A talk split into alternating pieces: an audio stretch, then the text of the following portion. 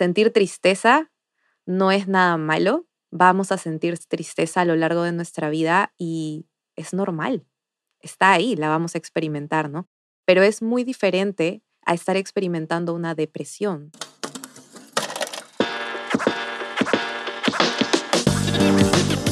Bienvenidos a la tercera temporada de Siete Octavos.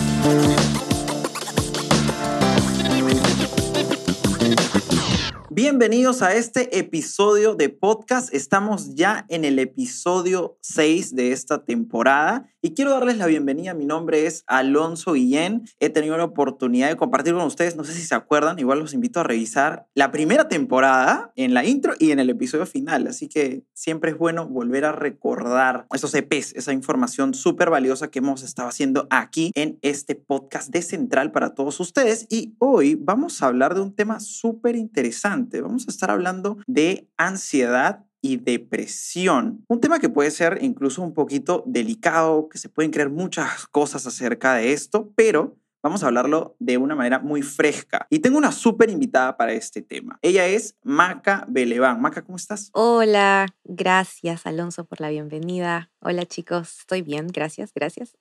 Qué gusto tenerte aquí y me gustaría, y estoy seguro que todos quieren escuchar un poquito de ti. Cuéntanos un poquito de ti, ¿a qué te dedicas? Ok, bueno, yo soy actualmente bachiller en psicología. Estoy llevando mi formación psicoterapéutica en análisis existencial y logoterapia para los conocedores. Y me dedico pues en este momento a trabajar. Tengo, veo algunos eh, consultantes y también sirvo en la iglesia, en camino de vida. Genial, muchas gracias. Y entonces tenemos a un especialista del tema para poder hablar de esto. Te cuento también que yo estoy estudiando psicología y me encantan todos estos temas. Y en lo personal también he pasado por un diagnóstico de depresión y ansiedad, lo que se considera como depresión mixta y llegué a tener, como lo conté también en un episodio, crisis de pánico.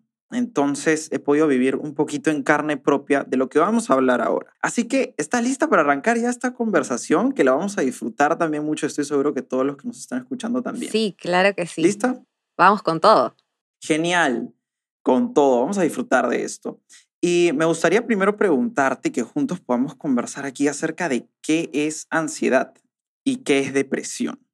Creo que me gustaría comenzar diferenciando en que solemos decir cuando estamos tristes, ¿no? Tengo depresión o ansiedad y lo tomamos como algo sumamente malo, ¿no? Pero realmente hay una diferencia entre ansiedad y una, un trastorno de ansiedad clínicamente hablando, una ansiedad desregulada y una depresión de una tristeza.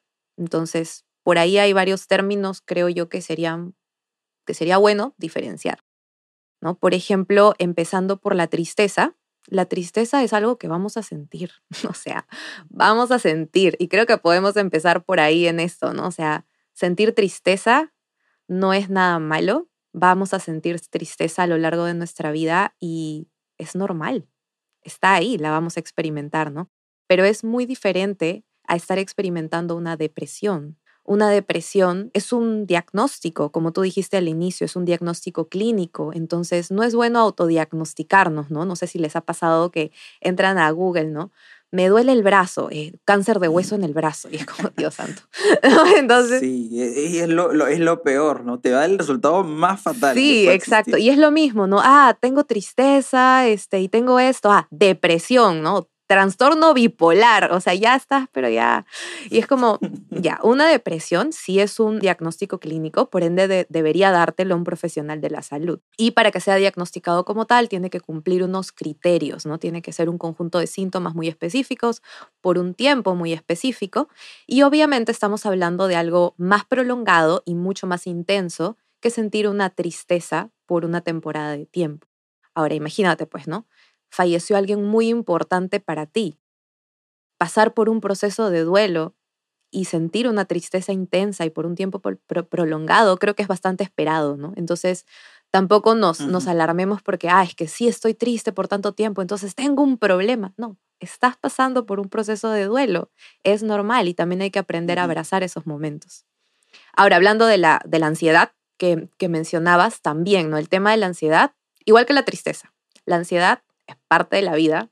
Vamos a experimentar ansiedad en diferentes momentos de la vida y es un sentimiento muy adaptativo, es una emoción muy adaptativa. Sentimos ansiedad ante una circunstancia que parece amenazante para nosotros. Entonces se van a activar un montón de cosas dentro de nosotros, tanto fisiológicamente hablando como emocionalmente hablando, la experimentamos muy similar al miedo y la vamos a sentir y no está mal que sientas ansiedad. No es un problema sentir ansiedad. El tema es cuando esto se desregula, cuando de pronto nuestra ansiedad aparece en momentos que realmente no son peligrosos o aparece de forma muy intensa y empieza a generarnos sufrimiento y empieza a generarnos limitaciones en nuestra vida en situaciones donde, por ejemplo, queremos experimentar algo, pero huimos de eso, ¿no? O empezamos a sentir cosas y no podemos controlarlas y eso nos empieza a traer una serie de problemas. Entonces, quizás ahí sí estamos hablando de una ansiedad desregulada y es un buen momento para buscar ayuda. Totalmente. Y, y esto nos da mucha claridad. Definitivamente, como lo estabas diciendo, es muy típico a veces pensar o escuchar en algún momento en alguna conversación con amigos, por ejemplo, esto de, oye, estaba con ansiedad, tengo esta ansiedad eh, por, por tanto tiempo, cuando en realidad eh, se debe a puntos específicos, situaciones específicas que la han generado. Igual con la, con la depresión, ¿no? Como bien has dicho, la emoción de la tristeza es lo más normal del mundo, así como estamos alegres, también estamos tristes.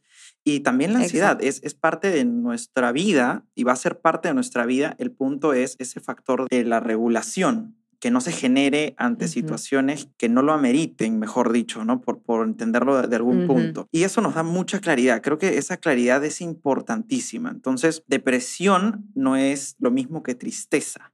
Ojo con eso. Un súper dato también. Y también se me ocurre que, ¿qué podríamos hacer nosotros si es que estamos atravesando un tema de una crisis ansiosa o depresiva. Esto quiere decir que, como bien los dejaba en claro, ya tienes un marco de un diagnóstico. Claro. O sea, si estamos pasando por depresión o ansiedad ya como diagnóstico, te diría, ¿no? O sea, anda y busca ayuda, porque obviamente ya estamos hablando de algo difícil y no estamos llamados para atravesar situaciones, crisis en nuestra vida solos. ¿No? No, tienes que pasarlo solo y buscar ayuda no es debilidad, todo lo contrario, ¿no? Es fortaleza. Entonces, en primer lugar, te diría, decide atravesar esta etapa de tu vida acompañado de las personas correctas y permitiendo que personas correctas hablen a tu vida. Creo que ese sería punto uno, ¿no? como primordial.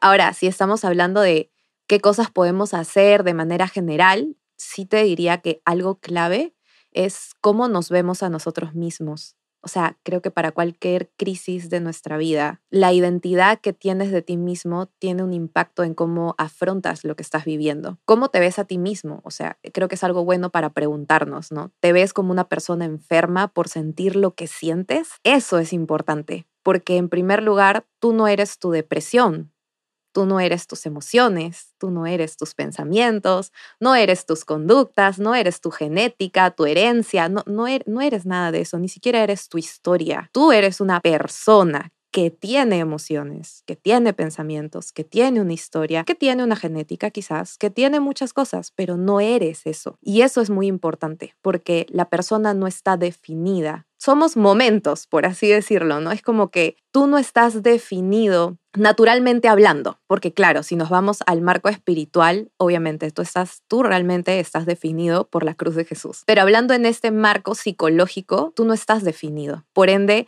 tú puedes experimentar momentos de depresión, tú puedes experimentar ansiedad, tú puedes estar atravesando por una depresión, pero no eres eso. Y eso, eso creo que es grande, porque cuando nos comenzamos a ver a través de ojos de enfermedad o como algo que ya nos marcó o nos definió o cambió nuestra vida y nuestro futuro, ¿qué esperanza hay, no?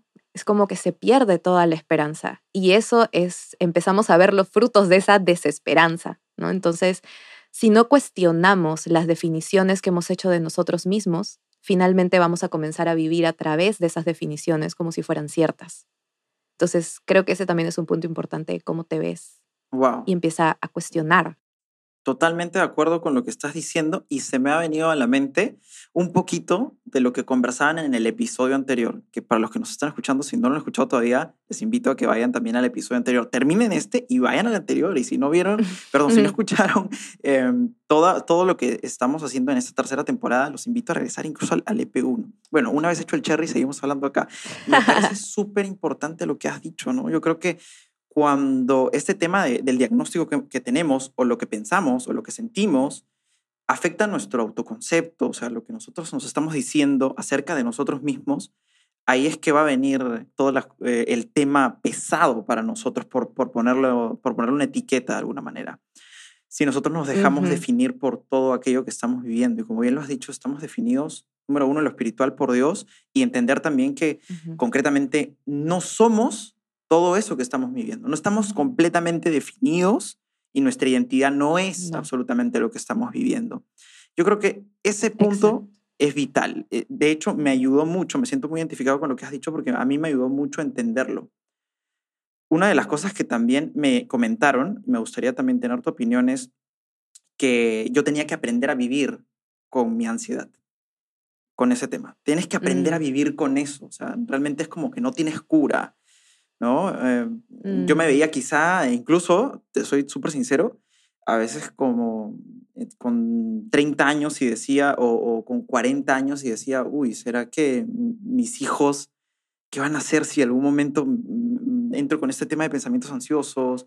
¿O será que incluso voy a poder llegar a tener familia? Y cosas así, ¿no? Como que me proyectaba también en ese marco y, y, me daba como, me causaba un peso encima con todo lo que has comentado, de hecho, fue un, gran punto que me ayudó a cambiar todos esos escenarios que incluso me hacían en la cabeza y cómo me estaba sintiendo y qué estaba diciendo de mí. Pero creo que eso es fundamental. Una pregunta que también me gustaría hacerte, porque yo creo que es, es importantísimo, es si quizá los que nos están escuchando no están pasando por ansiedad o depresión, pero sí conocen a alguien que está pasando por eso, ya sea un amigo, un familiar o su enamorado, su enamorada, su novia, su novio, ¿qué puede hacer?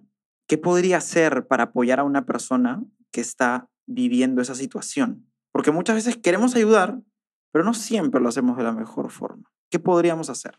Mm, sí, eso es muy cierto. A veces queremos ayudar y no sabemos cómo, o queremos ayudar, creemos que estamos ayudando y estamos empeorando, ¿no?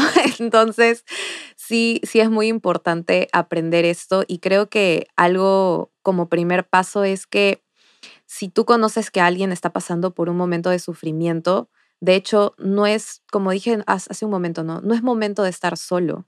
Entonces, creo que el primer paso es acompáñalo y al mismo tiempo guíalo a buscar la ayuda correcta, porque cuando pasamos por sufrimiento, Depende de la persona, claro está, pero muchas veces tendemos a aislarnos y comenzamos a pasar mucho tiempo encerrados en el cuarto, echados en la cama, prefiriendo dormir porque lo que queremos es no sentir, ¿no? Entonces, es como que ir en contra de todo lo que sientes, decir, hey, sal, este, vamos a esta reunión, vamos a tomar un café, este, ¿qué te parece si conversas con tal persona? Y es como ir en contra de lo que quizás sientes hacer, pero empiezas a tomar decisiones a favor de tu sanidad, a favor de tu libertad, ¿no? Entonces, lo primero es eso, acompaña a tu amigo o amiga a buscar la ayuda correcta. Otro punto es, no juzgues, ¿no? Porque quizás tú escuchas a esta persona hablar y dices, ay, pero ¿cómo es que piensa esto? ¿O por qué siente esto? ¿O no tiene sentido lo que está diciendo?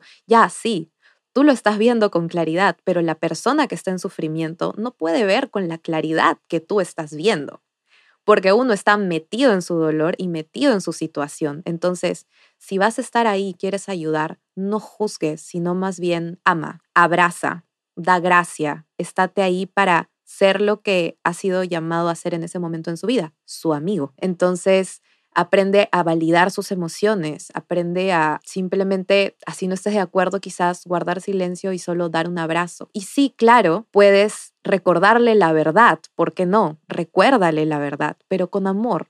No como, oye, ¿cómo se te ocurre decir eso? ¿Acaso tú no te acuerdas que en la Biblia dice que tu cuerpo es el templo del Espíritu Santo? No, sino es más como un, hey, recuerda cuán amado eres por Dios. Recuerda cuán valioso eres por Dios Recuerda que Jesús está ahí para ti.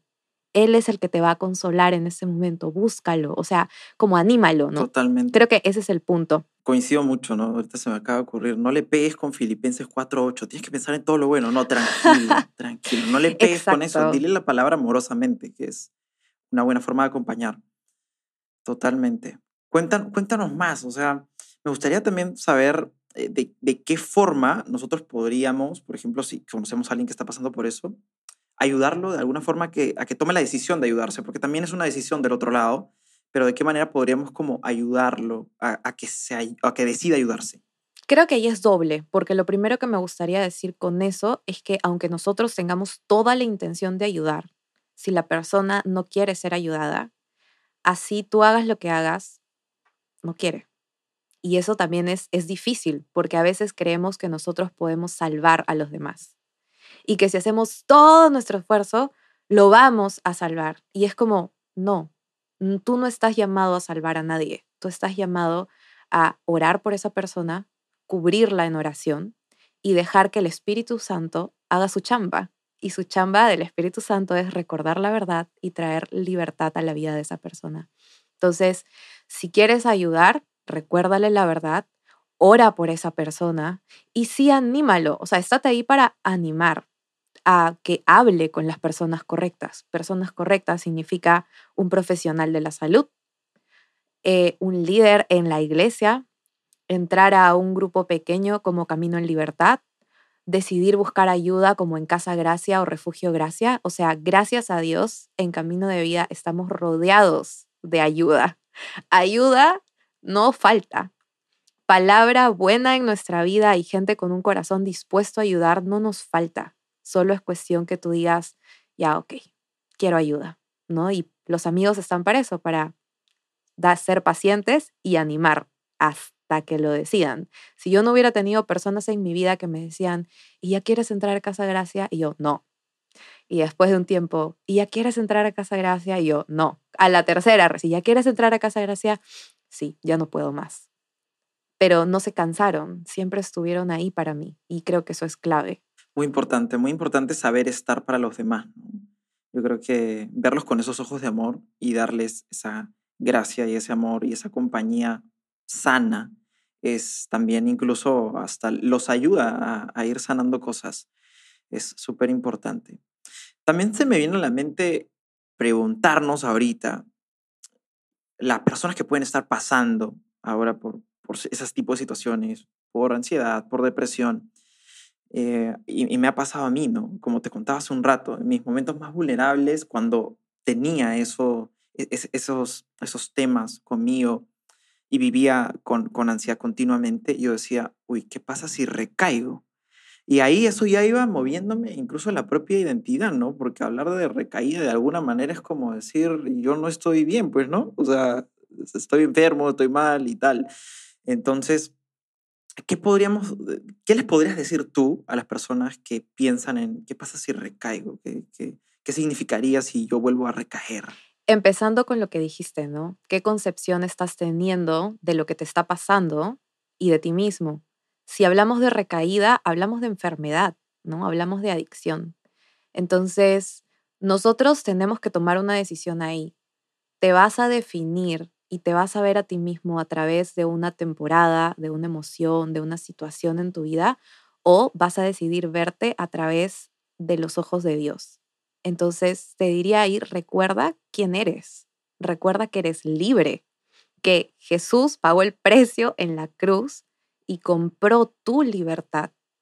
Y el Espíritu Santo vive dentro de ti. O sea, el poder mismo, la libertad misma vive en ti. Por ende, no hay nada que te pueda atar. Entonces, ¿en qué vas a recaer? Tener un tropiezo, chévere, todos tropezamos. Tomar malas decisiones, chévere, todos tomamos malas decisiones. O sea, acá estamos entre personas, ¿no? Entre seres humanos. Entonces, de pronto un día te olvidaste de que, por ejemplo, este, decimos, sí, aprende a sentir tus emociones y es el otro, ¿no? Entonces dicen, ay, me olvidé de sentir mis emociones y ¿sabes qué? Lo único que hice fue no querer sentir y hice lo mismo que hacía antes. Está bien, no, nadie ha dicho que este viaje es ser perfecto. Nadie ha dicho que la salud mental o la estabilidad emocional o la madurez en nuestra vida es ser perfectos. Vas a tomar malas decisiones y te vas a equivocar. Y eso es aprendizaje y tenemos la libertad para de donde te caíste, te paras y sigues caminando en la verdad que tú tienes, que es que eres libre y que no hay condenación para ti. Entonces, cuando te caes, no es que regresas al inicio, te caes en donde te caíste y donde te caíste te paras y ahí mismo sigues avanzando. No hay vuelta atrás, estás en una línea hacia adelante. Entonces, creo que eso, esa manera de verlo es muy importante, pero parte de tu decisión de realmente vas a decidir creer quién eres en Jesús y todo lo que Jesús ha comprado y te ha dado libremente y de regalo en la cruz.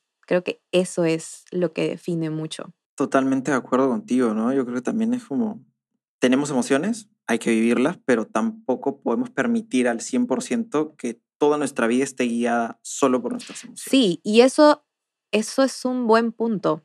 El tema de las emociones, de qué pensamos, para qué están, ¿no? O sea, ah, tengo emoción, entonces este, estoy triste, eso significa que debo estar echado en mi cama porque no quiero hacer nada, porque estoy triste y me la voy a pasar llorando y escuchando música depresiva y teniendo pensamientos que me hacen sentir peor porque estoy triste. Y es como, no, espérate, una cosa no es igual a la otra. Tú puedes estar triste, legítimamente triste, válidamente triste. Puedes tener todos los motivos legales para estar triste y eso está bien pero sentir y tomar decisiones o accionar son dos cosas diferentes. No van juntos, son dos procesos por separado. Entonces tú puedes sentir y sin embargo, en medio de lo que sientes, elegir hacer algo que sabes que es a favor de la libertad que tienes, a favor de tu futuro, a favor de ti mismo. ¿No? Entonces, no porque estás triste significa que tienes que quedarte en tu cama. Tú puedes estar triste, validar tus emociones y elegir ir a Dios llorar con Dios, poner alabanzas, alabar y empezar a declarar la verdad en tu vida. O puedes estar triste y decir, ¿sabes qué? Voy a buscar ayuda. O puedes estar triste y decir, hey amiga, ¿cómo estás? Necesito hablar contigo. ¿Me entiendes? O sea, tienes decisiones. El tema es qué vas a elegir. Totalmente.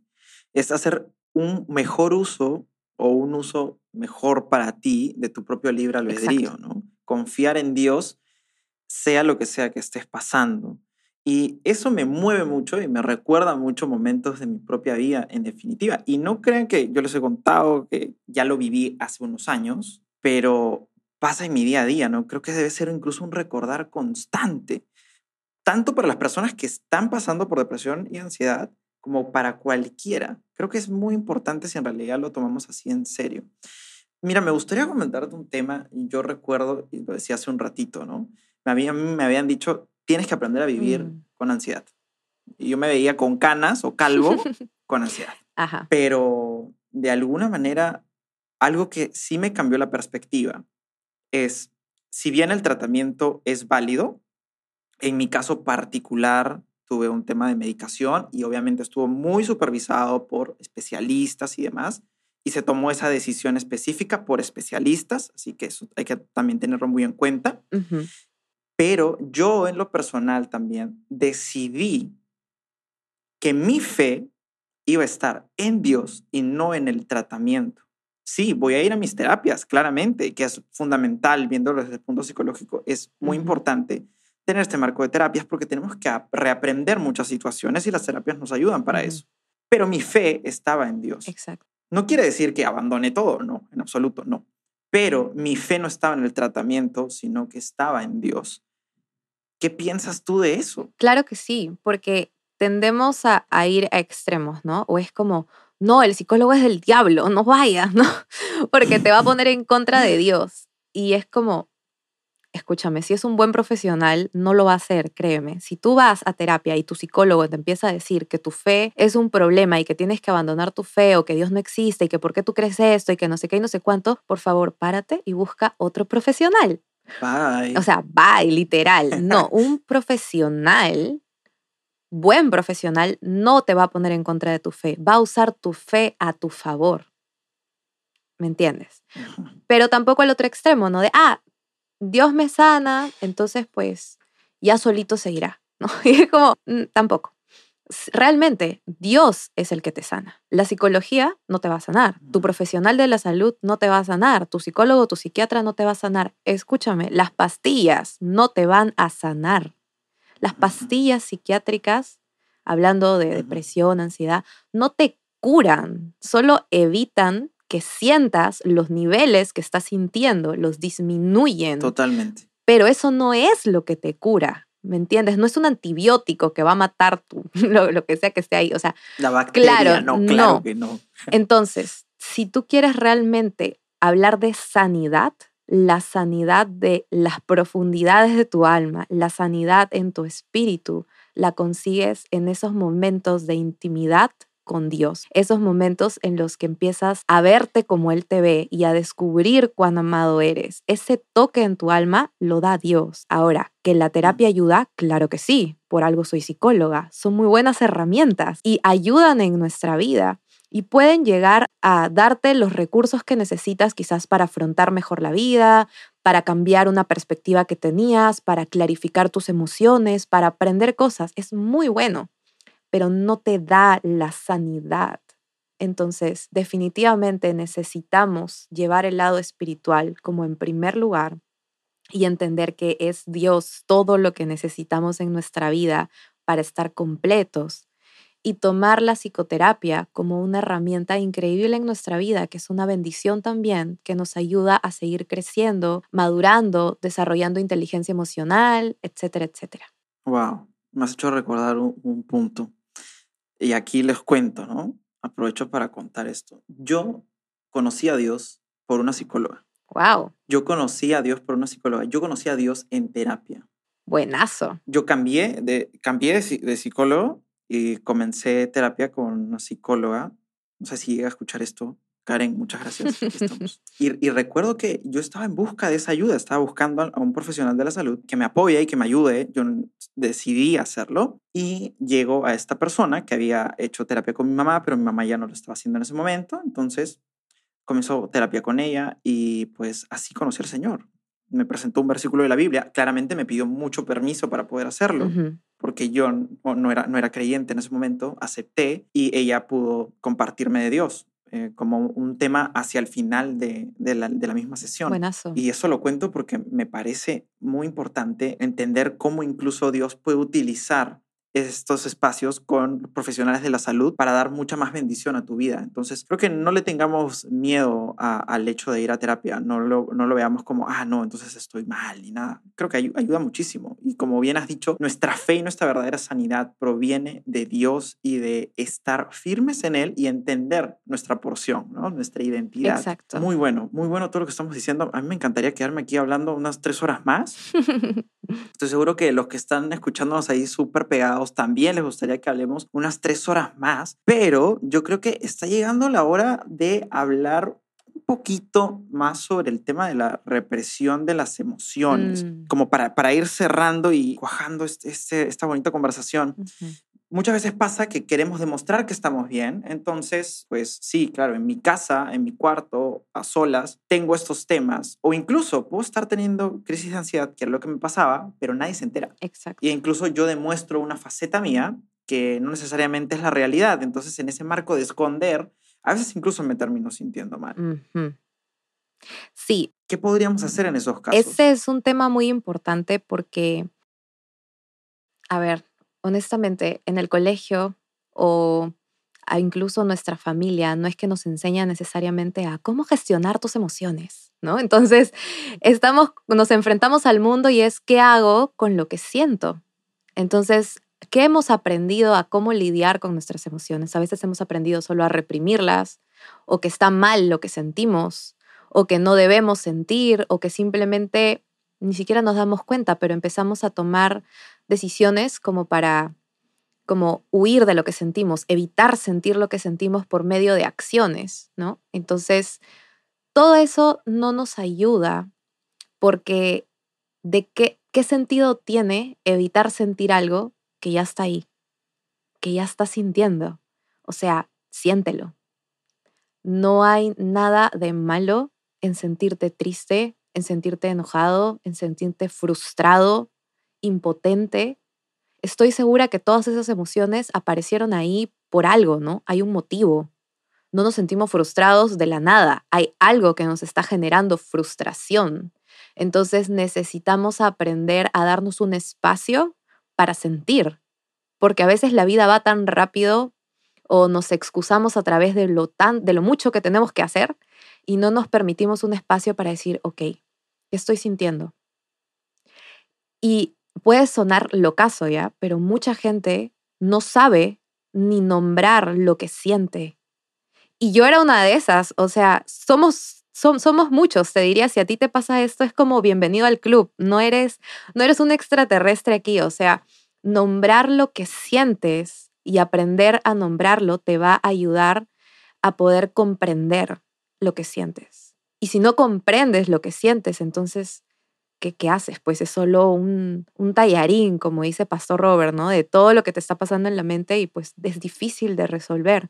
Pero si empiezas a darte un espacio para sentir y luego a poder nombrar lo que sientes y luego a poder validar, legitimizar que sí, pues estás molesto porque esto sucedió, estás frustrado porque esto está sucediendo, estás triste porque esto has perdido. Puede ser una pérdida de expectativa, una pérdida de una relación, una pérdida de un sueño, o sea, es válido que te sientas como te sientes. Entonces, ¿por qué no decir, está bien sentirme mal? Y lo que sigue a eso es, ok, ya entiendo que estoy sintiendo, ahora, ¿qué quiero hacer con esto? Y esa es la pregunta, ¿no? Porque hay una frase de Joyce Meyer que creo que no la voy a citar literal, pero dice algo así, ¿no? Como que tu pasado puede explicar por qué estás sufriendo, pero no es una excusa para mantenerte atado. Entonces ya, sí, legitimiza tus emociones, pero luego, como decíamos hace un rato, ¿no? No te quedes ahí, es como que, ¿qué quieres hacer con esto que sientes? Aparte de validarlo y abrazarlo, es como, ¿cuál es el siguiente paso a eso? Puedes decidir incluso una acción que vaya en contra, digámoslo así, o que no sea la típica acción que tenías antes, que incluso te puede ayudar mucho. Exactamente. Que puede ayudarte incluso a que no afectes algunas relaciones interpersonales, etc. Y creo que también cuando haces este ejercicio que has mencionado de reconocer tus emociones, nos permite entender, cuando lo haces a profundidad también, que no hay emociones negativas. Eso también es muy importante. Todas las emociones son totalmente válidas. Totalmente. No hay emoción buena o mala, sino es desagradable o agradable en el sentido de cómo las estamos experimentando. Nadie quiere sentir dolor. Lo sé. O sea, no es que yo te digo, sí, qué lindo es sentir dolor, ¿no? O sea, no, humanamente hablando, nadie quiere sentir dolor. Pero de nuevo, si ya está ahí, si ya lo estás sintiendo, necesitas abrazarlo. Las emociones están llamadas a pasarnos, ¿no? A transitar. No son eternas, es un momento. Algunas emociones duran más que otras. ¿no? Pero después de eso es, deja que pasen, ¿no? Y como, como tú decías, o sea, puedes incluso elegir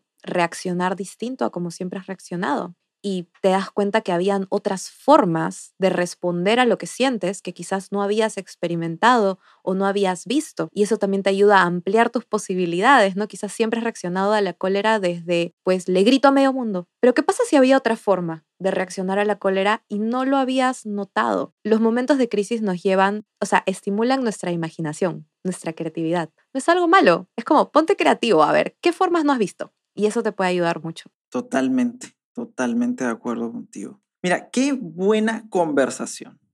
Qué buena conversación. Yo te agradezco a ti por tu tiempo, todo el equipo te agradece a ti por tu tiempo también. Estoy seguro que las personas que nos están escuchando también están muy agradecidos contigo y con esta conversación que hemos tenido. Y de hecho, esperamos que sea de luz para todas las personas que nos están escuchando y los invito en lo personal a enviarle este podcast, este episodio o toda la serie, ¿por qué no toda la serie? Sería genial. Claro que sí. Algún amigo, familiar, alguien que también necesite escuchar esto. Porque no solamente te traemos información psicológica, porque no solamente te traemos palabras bonitas, porque no solamente venimos aquí a distraerte un rato, no, sino que venimos a traer luz que es Jesús en tu vida también. Y venimos a darte esa, esa palabra de aliento, porque en lo personal también te puedo decir que sí se puede salir de este tipo de situaciones, que te tengas paciencia, que todo va a ir bien. También recordarles que estén pendientes a todo lo que pasa en Central. Pueden buscarnos también a través de nuestras redes sociales y quédense súper pendientes porque te cuento, Maca, que nos falta un EP más de temas de salud mental y va a estar muy interesante. Wow, ya quiero hay que invitarlos a todos. Sí, va a estar genial. Va a estar muy bueno. Los invitamos a todos a que estén súper, súper pendientes. Una vez más te agradezco, Maca, y ya nos estamos escuchando en un próximo episodio. Si tuviéramos que cerrar, Maca, así nada más cortito, con dos puntos clave de esta conversación, ¿qué dirías? Ay, ay, ay, me agarraste ahí. A ver, dos puntos claves. No eres tus emociones, no eres tu diagnóstico, eres lo que Jesús ha comprado por ti en la cruz. Creo que eso es lo más importante. Me encanta, me encanta. Recuerden, no eres tus emociones, no hay emoción negativa y eres lo que Cristo ha hecho por nosotros en la cruz. Ya nos estamos escuchando en el próximo EP. Chao, chao. Gracias.